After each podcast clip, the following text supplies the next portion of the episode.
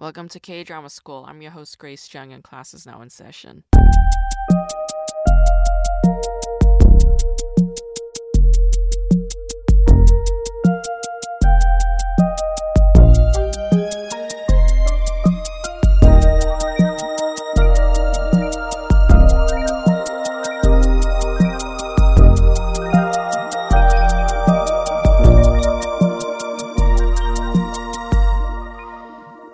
Talking about the show Somebody, which is a Netflix show, and it's been recommended to me a bunch of times on Netflix, but I always avoided it because I was like, this looks like a really dark show. I don't think it's like going to be a walk in the park. I don't think it's going to be a very pleasant show to watch. And indeed, it's a very dark show. It has violence, it has a lot of fucking, it has murder, blood, death, gore. It is intense. It's an intense thriller. Somebody was written by Han Ji-wan, who has written mainly thrillers. She's written Wanted. She also wrote The Ghost Detective and The Killer's Shopping List.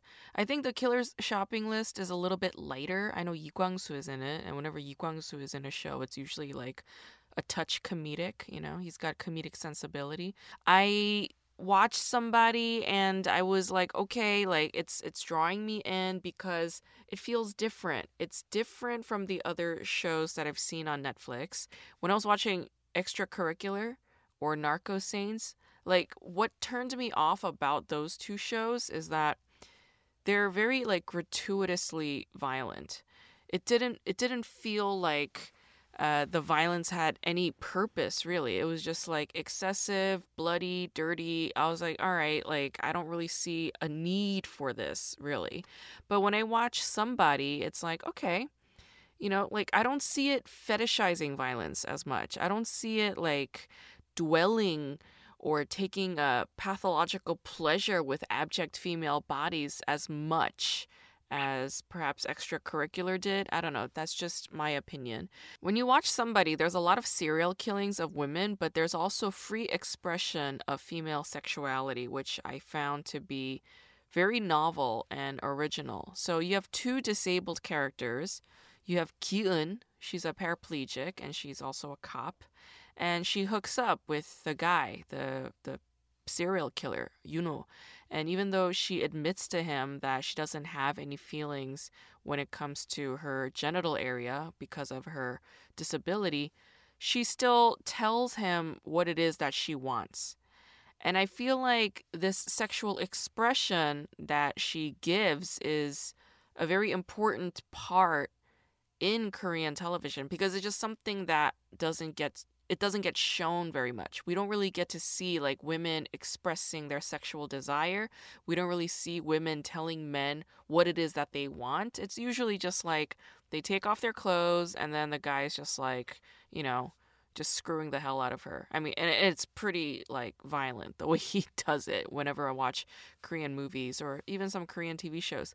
But in this case, you know, because Ki-eun has this disability, and she admits to him like look i don't have any feeling down there. She gets to sort of make calls and make her sexual experience very personal and subjective and that's how all sexual experiences should be. They should be personal and subjective right? So when i was watching her giving him these kinds of instructions and these kinds of requests i was like oh like this is actually a very feminist and sexually empowered scene in Korean television that I just I've never seen that before. Sex scenes in Korean movies are typically uh, written by men, directed by men, and choreographed by men. And this show is doing something totally different, which I appreciate.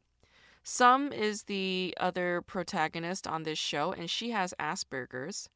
And she's a highly intelligent character, but she's disconnected from her emotional reservoir and that is um I don't know, I guess there were there were scenes like of her childhood where her mom gets freaked out based on Sum's behavior. There are also scenes where Sum is masturbating.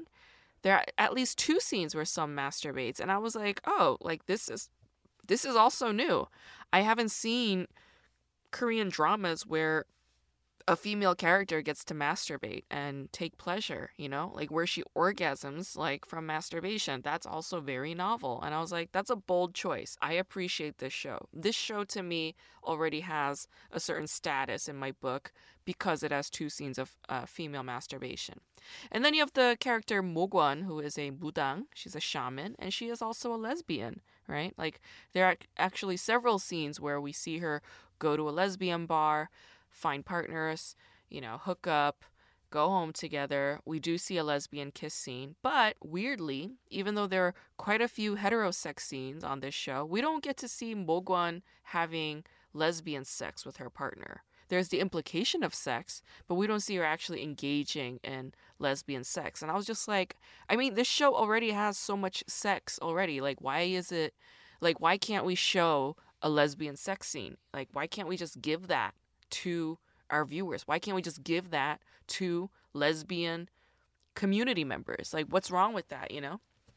So I was like, that step was a bit regressive. Like, like the choice to not show that to me felt a tad regressive, like a little unfair. I'm like, why are you not giving the lesbians that moment? That's bizarre to me, especially when this show has so many sex scenes.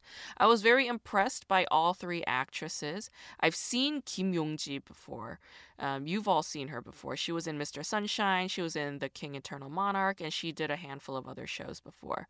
I think she has a really great face. I love her face. I really love her screen presence.